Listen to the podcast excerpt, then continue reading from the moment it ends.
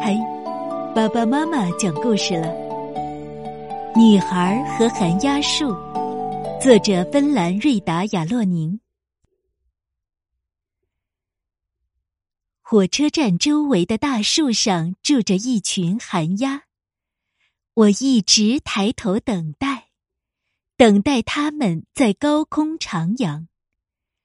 绿色的夜海里，一只只寒鸦。就像是一个个黑色的小球，我静静地站在树下，生怕惊扰了树上的它们。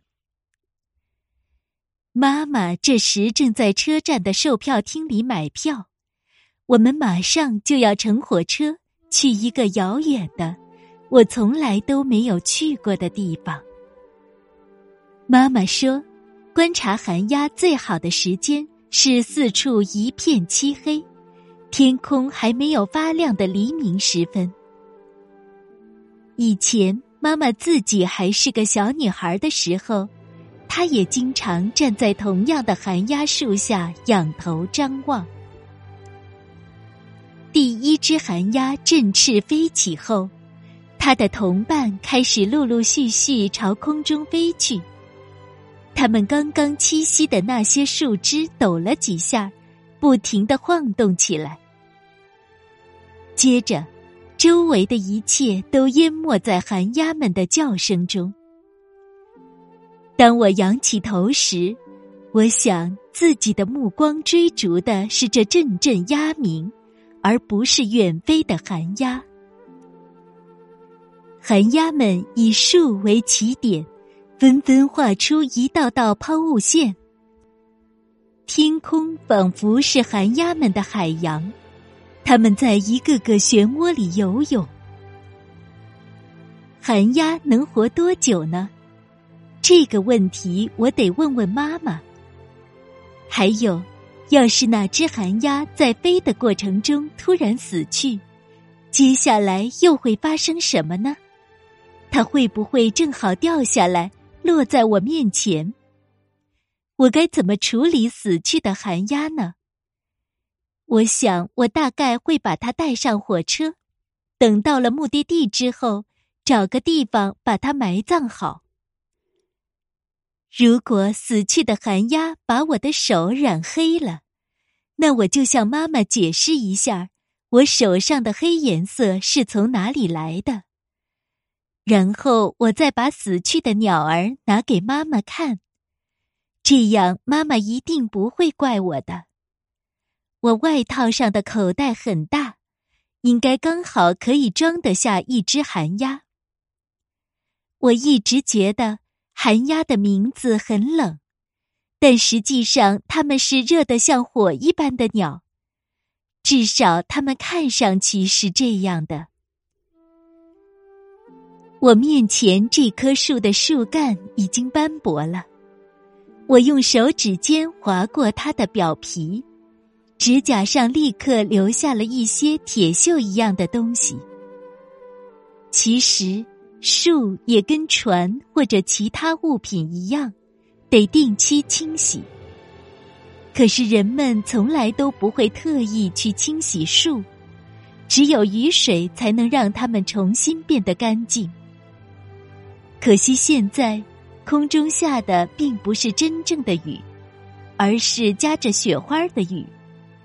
妈妈总是喜欢把这种雨夹雪说成是深秋的雨。我像一棵树那样笔直的站立着，这样既不会影响到周围的树，也不会影响寒鸦的回归。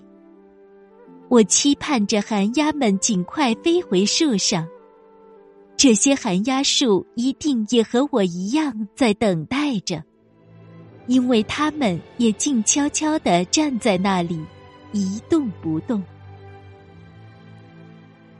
我想寒鸦们早晚会飞走的，或许今天它们就不会再飞回来了，说不定它们永远都不会回来了。因为如果飞得太高的话，很容易在天空中迷路。周围所有树的树干上都像涂了一层红铁锈一样，而且树干上有很多洞。寒鸦树大概并不喜欢我把拇指伸进它的洞里，再用尽全力把整个手掌贴在它身上的感觉。我想，他们只愿意接受寒鸦的触碰。风把雨雪带向了远方，寒鸦树也开始随风摇摆起来。昏暗中，我并没有发现风是怎么突然而至的。也许它是随着列车一起从北方来的吧。如果海上刮起这么大的风，那么只要扬起帆，船就能飞快的前行。寒鸦树肯定已经知道寒鸦们飞走了。所以随风摇曳着跟他们道别。